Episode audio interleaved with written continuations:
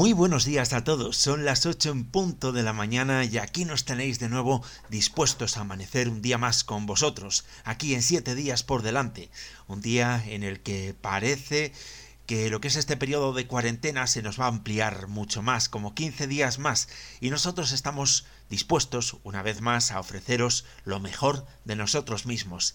Sabemos que en estos momentos estos momentos son difíciles para todos. Sabemos que nos han dado, que esta vida nos ha dado un golpe. Y está claro que es momento para darle al botón del pause, parar durante unos días, pensar en lo que estamos haciendo, si es realmente lo que queremos hacer, y reinventarnos. Momento para reinventarnos todos. Y con este espíritu, el espíritu positivo de siempre, comenzamos de nuevo siete días por delante. Aquí comienza siete días por delante el despertador de los lunes, con Nacho Herranz y todo su equipo.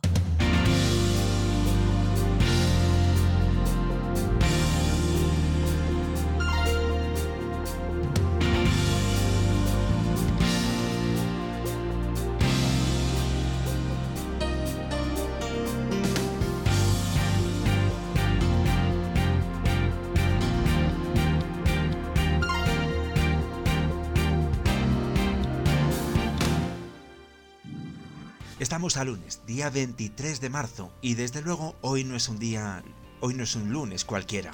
Es un lunes en el que la inmensa mayoría de nosotros nos tenemos que quedar en casita. Olvídate, no tienes que coger el metro, ni el autobús, ni el coche.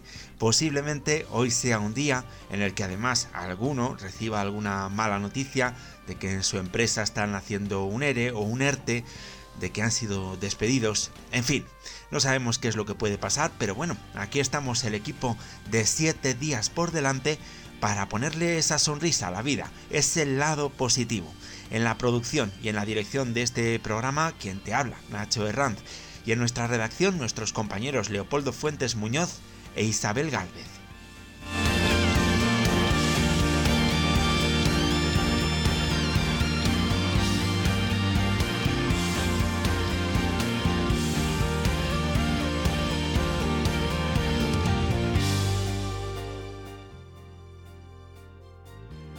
Ahora mismo tenemos sol y nubes en todo el centro peninsular. En Madrid, Castilla y León y Castilla-La Mancha posibilidades de alguna tormenta. En Ciudad Real, también en Murcia, en Málaga, en Castellón, en toda Cataluña, en Guadalajara, Aragón y Asturias. En todas estas zonas lluvias. Está lloviendo en este momento. En el norte de Castilla y León, cielos despejados, excepto en Soria, donde también está lloviendo. En Asturias y en las Islas Canarias también predominan, en este caso, el tiempo lluvioso. Durante el día parece que las lluvias se van a generalizar por todo el centro, el sur y el este de la península, también por las Islas Baleares, mientras que en Castilla y León los chubascos serán escasos y el tiempo será soleado en Galicia y en las regiones de la cornisa cantábrica.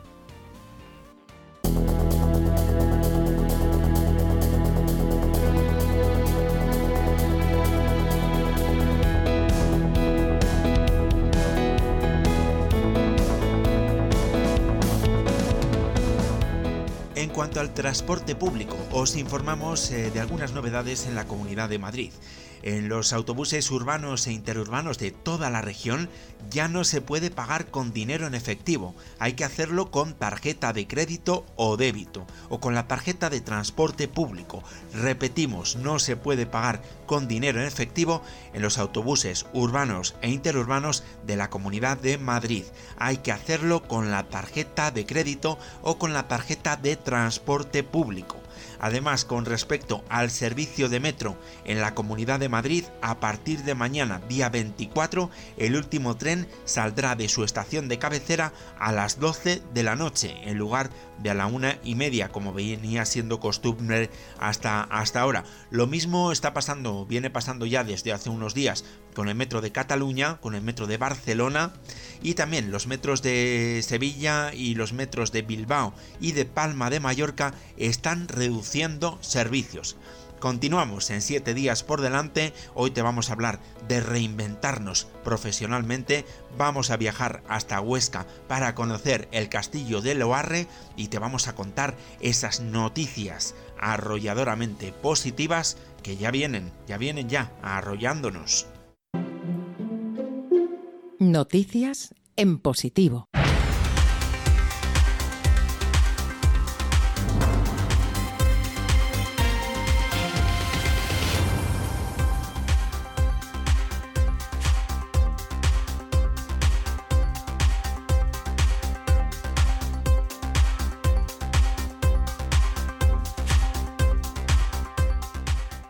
Pasan ya 5 minutos sobre las 8 de la mañana y a continuación ponemos voz y de alguna forma hacemos nuestro también al editorial que se ha publicado en la página web www.enpositivo.com.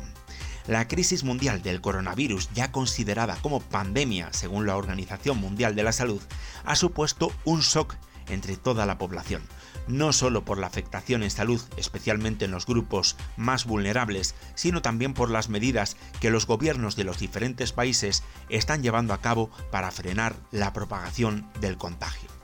Se trata de medidas restrictivas que suponen un cambio en el estilo de vida y repercusión directa en la economía de las familias, los autónomos y los trabajadores. Salvo contadas excepciones, está primando el sentido común de los países de priorizar la salud de la población y también su deber de paliar los efectos económicos con planes de contingencia específicos. Sin duda, el desafío es enorme, no solo a nivel institucional, sino también a nivel colectivo, en la responsabilidad de todos, pero de esta crisis se acelera un cambio de paradigma que a marchas forzadas supone una evolución en valores y un obligado ajuste al nuevo contexto del siglo XXI. Esta situación nos vuelve un poco locos. El distanciamiento social, la cuarentena y el aislamiento van en contra del instinto gregario que nos hace ser quienes somos. Pero a medida que nos, familiarizamos con esta situación, nuestro instinto de supervivencia acrecienta la empatía y el cuidado mutuo. Se están generando un sentimiento de comunidad y solidaridad que realmente es muy muy positivo. Asimismo, estamos en un momento de florecer en la innovación, en que están surgiendo cada vez más soluciones desde distintos sectores para hacer frente al coronavirus desde una perspectiva multilateral. En distintos puntos del mundo se está ensayando la vacuna del coronavirus Medicago, por ejemplo, una empresa biofarmacéutica canadiense financiada por el Pentágono estadounidense, ya ha anunciado que ha producido con éxito una vacuna contra el coronavirus, después de obtener la secuencia de un gen causante del virus. Por su parte, el Instituto de Investigación Biológica de Israel también aseguró haber creado una vacuna, según informaron han tenido importantes avances en el entendimiento del mecanismo biológico y las cualidades del virus, como también en la capacidad de diagnóstico y la aparición de anticuerpos para aquellos que ya fueron contagiados.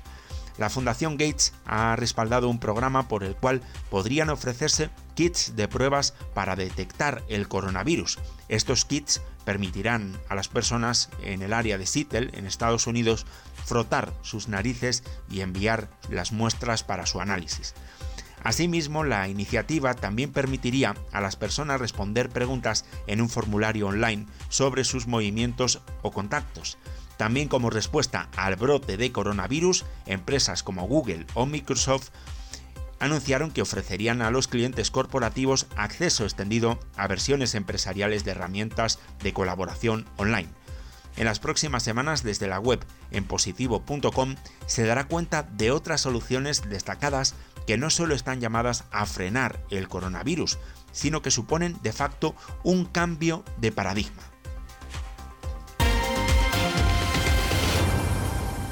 también esta mañana de lunes muchas más noticias positivas, ya que la ONG ONNIT ha lanzado una campaña de crowdfunding para ayudar a los afectados por el coronavirus en la Comunidad de Madrid.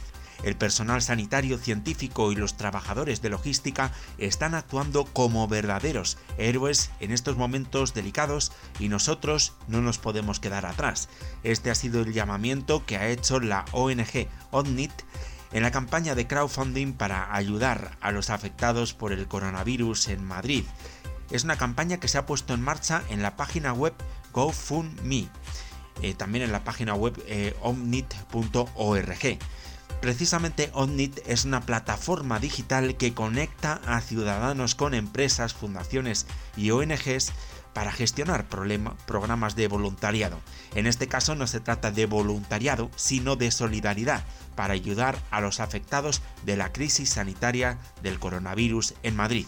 Concretamente los fondos que se recauden en esta campaña de crowdfunding irán destinados para la compra de material solidario para el Hospital de la Paz, debido a que en la actualidad es el que mayor número de pacientes afectados por el coronavirus COVID-19 está atendiendo y el que se encuentra en una situación de desabastecimiento más complicada.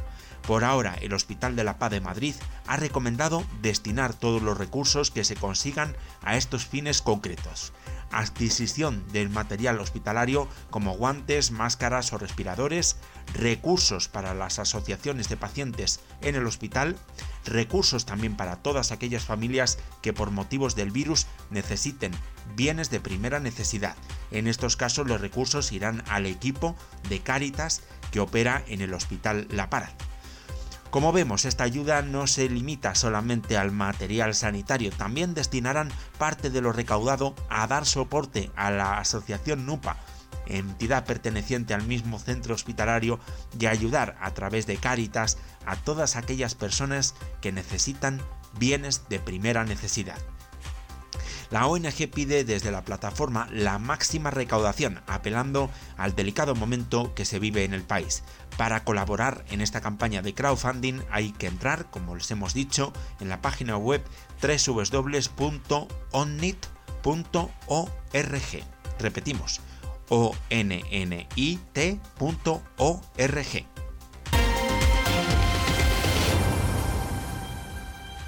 La Organización Mundial de la Salud tiene razón. Un experimento en un pueblo italiano que ha logrado detener los contagios en el epicentro del brote de coronavirus en Europa ha comprobado que para vencer el COVID-19 hay que aumentar el número de pruebas que confirmen o descarten el virus.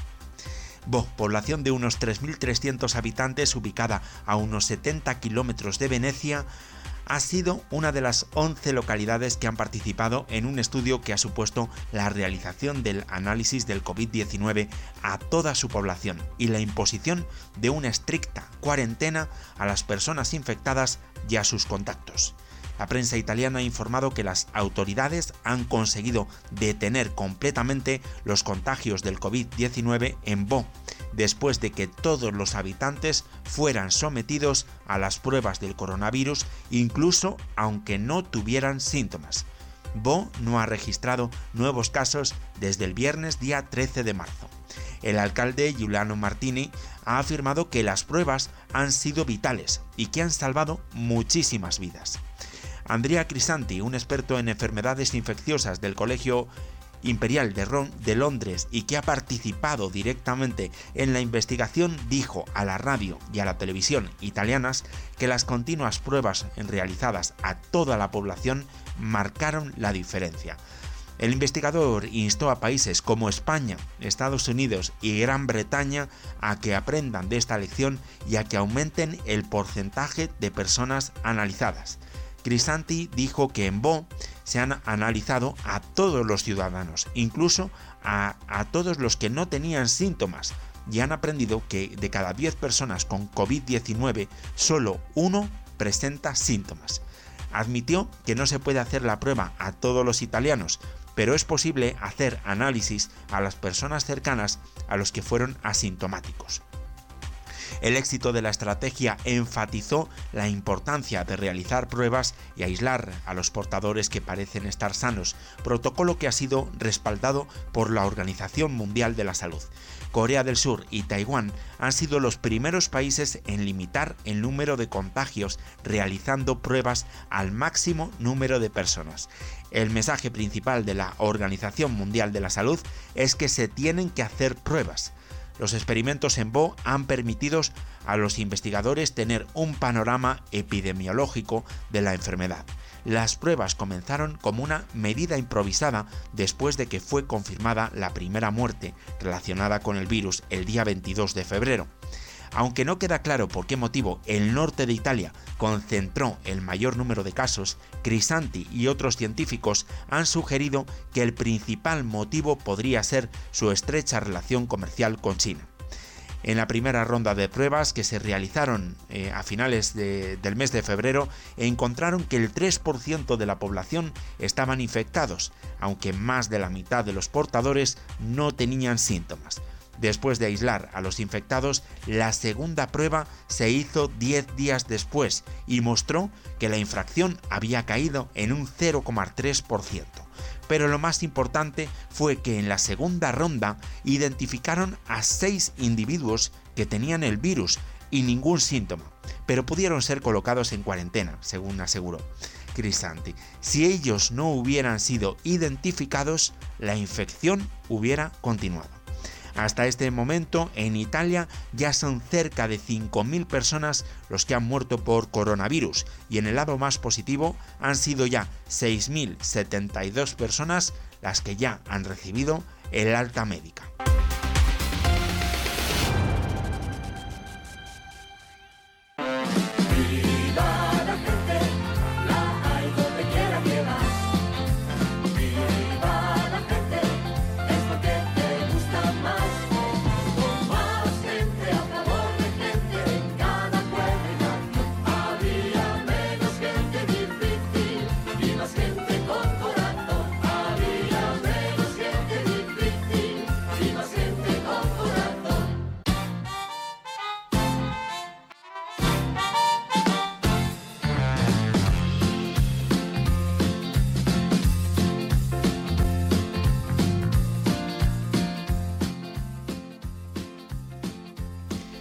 La epidemia del coronavirus COVID-19 en España está demostrando la cara más solidaria de todo el país. Aplausos sanitarios o mensajes de apoyo desde los balcones a las fuerzas y cuerpos de seguridad del Estado.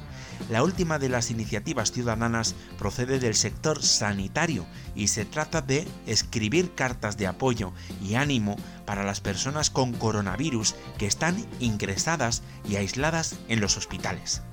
Esta idea ha nacido de Cristina Marín Campos, médico adjunto de cirugía general y del aparato digestivo en el Hospital Universitario de la Princesa, que el pasado día 17 de marzo envió un audio por WhatsApp a sus familiares y amigos, pero jamás pensó en la repercusión que iba a tener.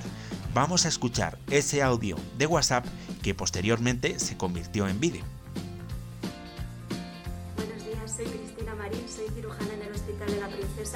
Y hago este vídeo en relación con una iniciativa que monté ayer en el grupo de WhatsApp de mi familia. Yo no trabajo directamente en contacto con los pacientes infectados por coronavirus de mi hospital, pero muchos otros compañeros sí que trabajan con esos pacientes aquí en el hospital. Entonces hemos, he creado esta dirección de correo electrónico cartas.venceremos.covid19.gmail.com para hacerles llegar cartas de apoyo y de ánimo a esos pacientes que están infectados. Pese a que es una iniciativa que fue personal mía y no institucional, se ha generalizado muchísimo. Hay otros hospitales que están montando iniciativas similares que van a ayudar a muchos pacientes y yo ya tengo de hecho más de 35.000 cartas. Así que quería daros mi más, sincera, mi más sincero agradecimiento.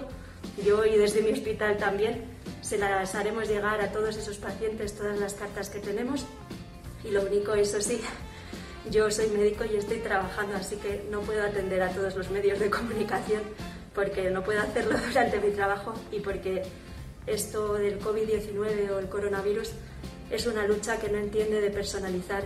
Esto es una lucha de todos y en la que entre todos venceremos al virus. Muchas gracias. Hasta ahora la iniciativa ha sido un gran éxito que ha reunido ya miles de cartas de apoyo.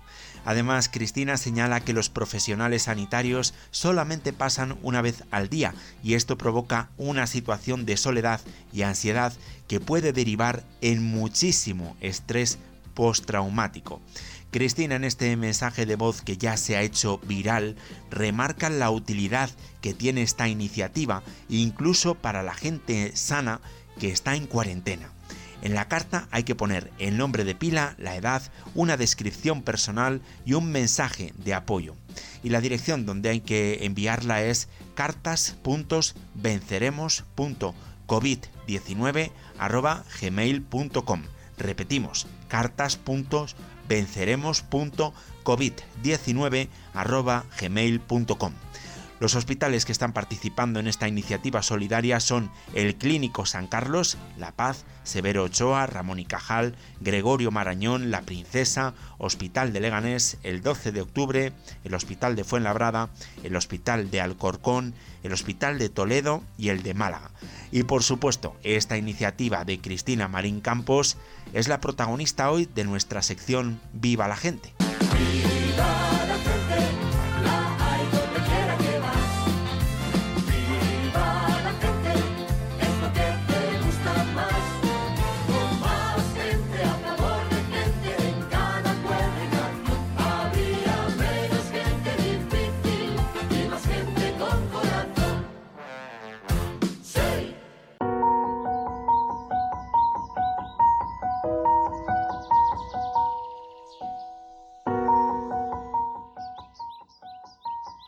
Estamos a punto de llegar a las 8 de la mañana y 21 minutos y ahora mismo suena de fondo la música de Lai Zhang, uno de los componentes del grupo de pop chino EXO. En el mes de febrero, Lai Zhang se solidarizó con sus compatriotas chinos y compuso una canción de esperanza, que es la que estamos escuchando en este momento. No solo está dedicada a los enfermos, sino también a, a todos aquellos que están ayudando a combatir la enfermedad, como los médicos.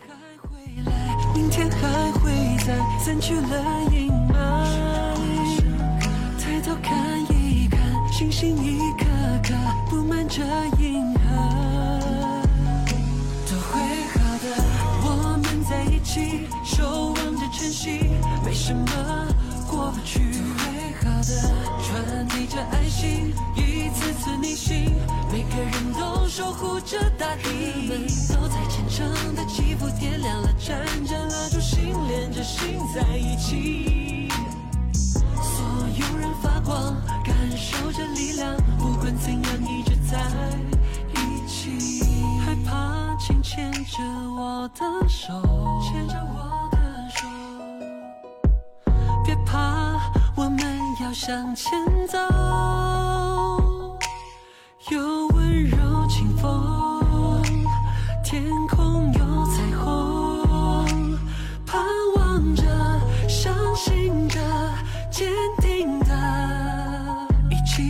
前走。苦难将我们紧紧的相连，我们紧紧的相连，历练让我们更完全。明天还会来，明天还会在散去了阴霾，太阳在升起，我们安心的等待。起，守望着晨曦，没什么过不去。都会好的，传递着爱心，一次次逆行，每个人都守护着大地，都在虔诚的祈福，点亮了，盏盏蜡烛，心连着心在一起。所有人发光，感受着力量，不管怎样，一直在英雄们，感谢你们为爱拼尽全力，去，传递着爱心，一次次逆行，每个人守护着，人们都在虔诚祈福，点亮希望，这一切都会好的，心连着心。在一起。害怕，请牵着我的手。我们要向前走。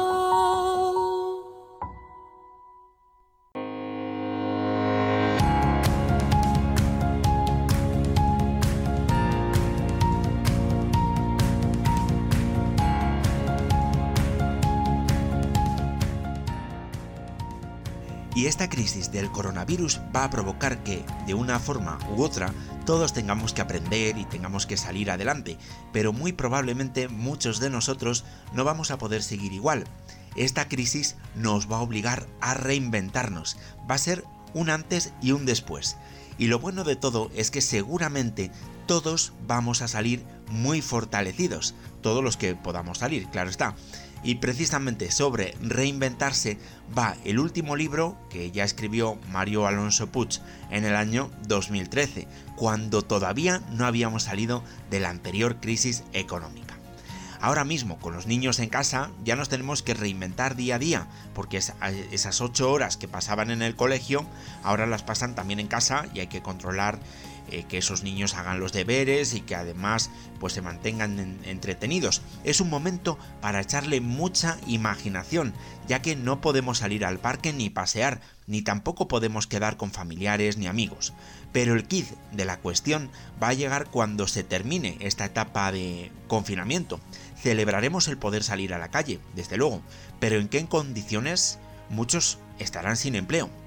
Por, por, desgracia o por suerte, no estábamos preparados, no estamos preparados para este coronavirus. Quizás la clave esté en que no nos invada la angustia, en que no nos quedemos sin energía. Quizás no debemos de preocuparnos tanto en lo que pueda ocurrir en el futuro. Ocuparnos sí, pero preocuparnos si no sabemos lo que va a pasar.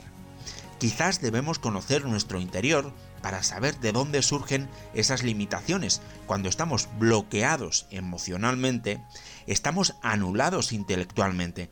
Y por eso cuando surge un problema, nos sentimos mucho más pequeños frente a este. Y como dice Mario Alonso Puig, nuestro software mental se programa a través de experiencias. Cuando cambiamos los programas mentales, estamos modificando la estructura de nuestro cerebro. Pero vamos al fondo de la cuestión.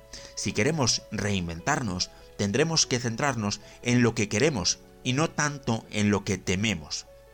Una gran parte de nuestros conocimientos, ideas y experiencias se encuentran en nuestra mente consciente, pero esta no nos permite resolver muchos problemas difíciles, ni aquellos frente a los que no tenemos experiencia, como el coronavirus. Por eso, a veces no nos tenemos que adelantar nos tenemos y nos tenemos que adentrar, en este caso, en lo inconsciente. Realmente cuando cambiamos la forma de ver las cosas, las cosas cambian. Podemos decir que tenemos emociones y vivimos en estados de ánimo, los estados que se caracterizan por la ilusión, la confianza y el entusiasmo, estos estados se asocian con un aumento del riego sanguíneo, mientras que los estados marcados por la angustia, la desesperanza o la desilusión provocan justo todo lo contrario. Tenemos que reemplazar nuestras reacciones automáticas, esas que surgen de nuestro subconsciente, y las tenemos que sustituir por nuestras respuestas elegidas. ¿Cómo nos queremos enfrentar a esos problemas? Cuando las cosas no ocurren como nos gustaría a nosotros, tendemos a frustrarnos y a rebelarnos y a buscar soluciones fuera pero únicamente podemos cambiar lo que está a nuestro alcance. Y en esta vida tenemos que aprender lecciones para poder desarrollar todo nuestro potencial. La aceptación impulsa a la acción, a asumir responsabilidades y a tomar conciencia de, de cómo podemos actuar. En el momento en que nos abrimos a la posibilidad de aceptar, nos abrimos también a la posibilidad de que hay una oportunidad en ello, pero nuestro potencial se desarrolla fuera de nuestra zona de confort y frente a lo desconocido. El coronavirus precisamente nos puede provocar confusión, miedo, tristeza, soledad. Para superarlo tenemos que avanzar con coraje y confianza, aunque no veamos la salida. La búsqueda de nosotros mismos nos provoca separarnos una y otra vez para expandir los límites de nuestra identidad, y descubrir lo extraordinario en lo ordinario. En esta transformación puede ser muy útil mantener una buena postura física, dormir y descansar lo suficiente, hacer ejercicio físico, practicar mindfulness, valorar lo que nos sucede como una oportunidad de crecimiento y no perder tiempo con miedos y con preguntas irrelevantes. Cuando trascendemos a nuestro ego, nos tenemos que reconciliar con nosotros mismos. Perdonarnos a nosotros mismos facilita que dejemos de quedarnos atrapados en nuestras emociones. Vivimos más el aquí y el ahora. Sentimos compasión por el sufrimiento de los demás y tenemos más capacidad para perdonar. Además, experimentamos mejor el amor incondicional y todo se transforma, no solo por lo que hacemos, sino por cómo lo hacemos.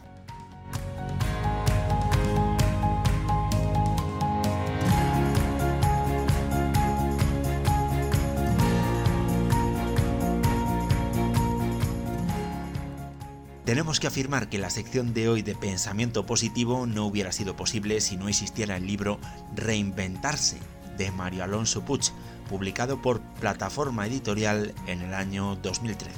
En unos momentos nos vamos de viaje hasta Huesca para conocer el Castillo de Loarre.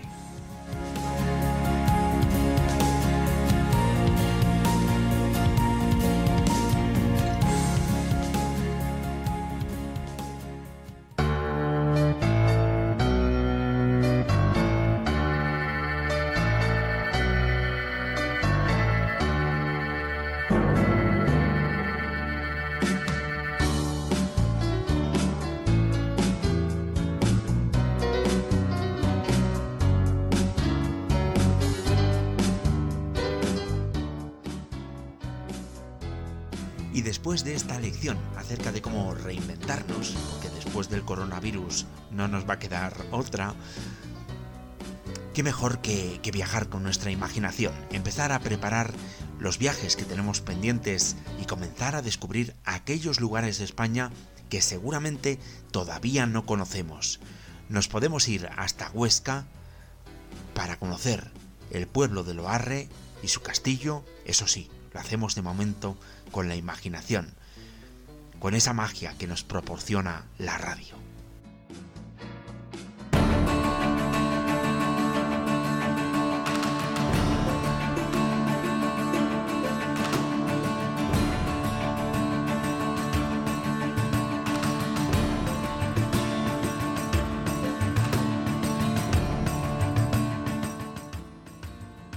Desde la lejanía, el castillo de Loarre parece suspendido en el vacío, en muchas ocasiones cercado por las nubes.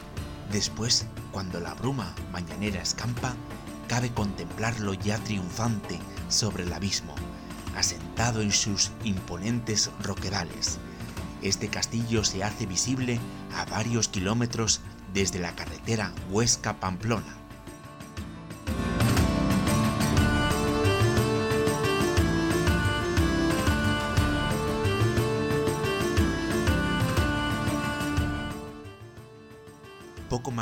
30 kilómetros separan la capital oscense de una de las fortalezas románicas más importantes de España.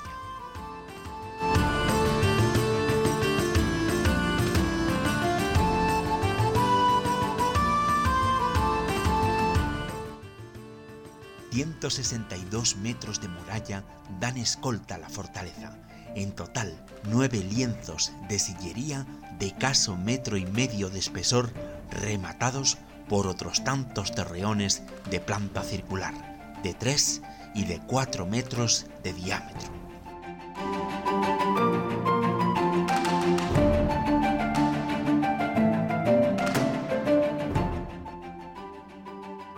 El topónimo de Loarre aparece desde el año 1033 en documentos del rey Sancho Garcés, con el nombre de Loar. De Loar, la palabra ha ido derivando hasta Loarre. Pero este lugar de la provincia de Huesca ya estuvo poblado en época romana.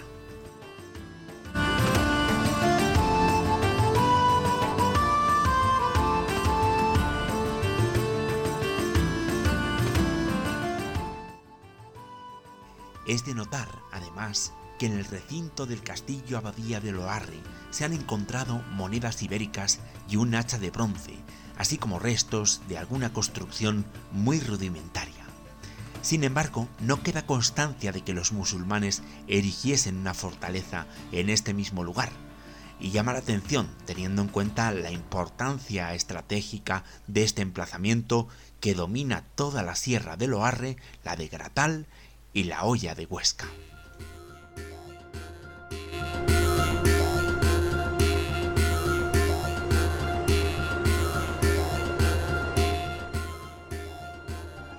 El castillo fue construido en el siglo XI por orden del rey Sancho III para servir como destacamento fronterizo, desde el que se organizaron los ataques contra la localidad de Bolea, en manos de musulmanes. De esta época datan el edificio real, la capilla, el torreón de la reina, el patio de armas, las estancias militares y de servicio y la torre del homenaje.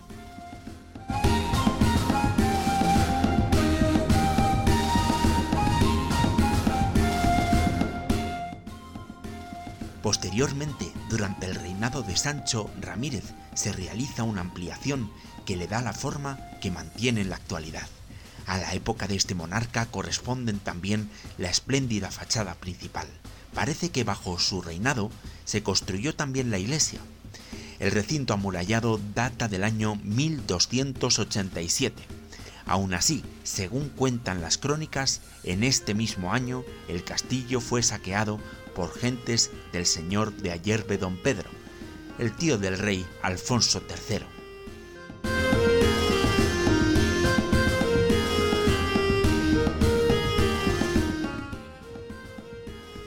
Cada época dejó su impronta en esta bellísima fortaleza. A partir de 1408 comenzaron a soplar vientos violentos para este castillo la fortaleza sirvió de cuartel general mientras duró el compromiso de Caspe, un pacto establecido en 1412 por representantes de los reinos de Aragón, Valencia y del Principado de Cataluña para elegir un nuevo rey. Ante la muerte en 1410 de Martín I de Aragón, sin descendencia y sin nombrar un sucesor aceptado, en este castillo Antonio de Luna reclutó a tropas aragonesas y gasconas para oponerse al rey electo en el supuesto de que éste no fuese don Jaime de Urgel, como así sucedió. Tan pronto como Fernando I de Antequera tomó el trono, Antonio de Luna abandonó Loarre encomendó la defensa del castillo a su hermana, doña Violante, abadesa del monasterio cisterciense de Trasobares. Violante de Luna defendió con ferocidad el castillo, pero igualmente cayó derrotada por el bando real.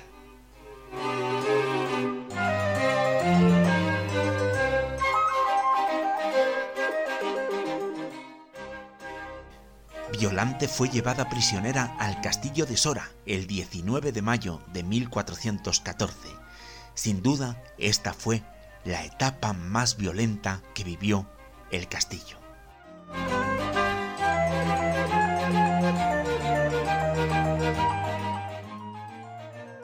Desafortunadamente, la zona de viviendas del castillo se ha perdido con el paso del tiempo.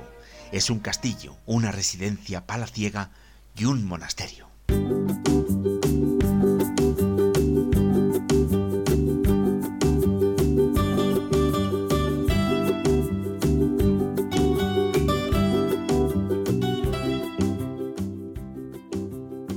iglesia es un extraordinario templo del siglo XI y destaca por la arquería del ábside, sostenida por elegantes columnas con tradicionales capiteles románicos.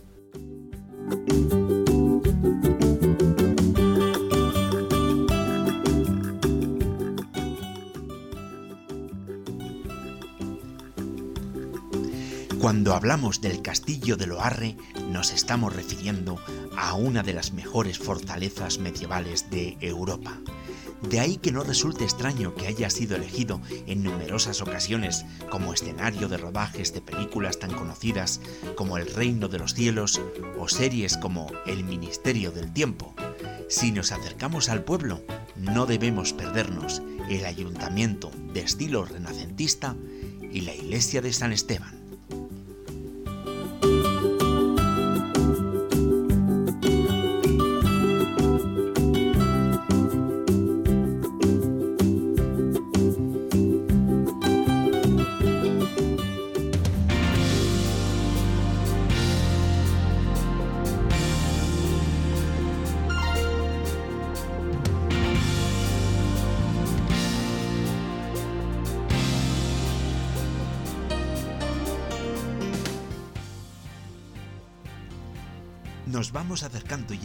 Las 9 menos cuarto de la mañana y llega ya el momento de terminar y de poner punto final a nuestro programa. Te hemos contado todo lo que está pasando ahí fuera con el tema del coronavirus, siempre visto desde el punto de vista más más positivo. Te hemos hablado de cómo podemos y debemos reinventarnos y hemos viajado hasta Cuesca para conocer el imponente castillo de Loarre. Te recordamos que tienes nuestra página web que debes visitar porque ahí nos vas a poder ver, conocer y podrás escuchar todos nuestros programas.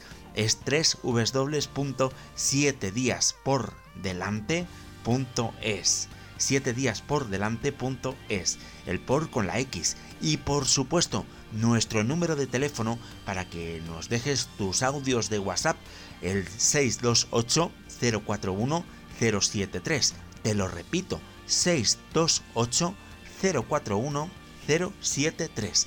Te esperamos de nuevo muy prontito aquí en esta misma sintonía. Recuerda que tienes todo un día por delante, un día marcado porque no vas a poder salir de casa, pero recuerda que este día lo puedes aprovechar. Hacerlo o no depende de ti. Nunca dejes de sonreír, nunca abandones tus sueños y no dejes de escuchar la radio. Se despide de ti tu amigo Nacho Herranz.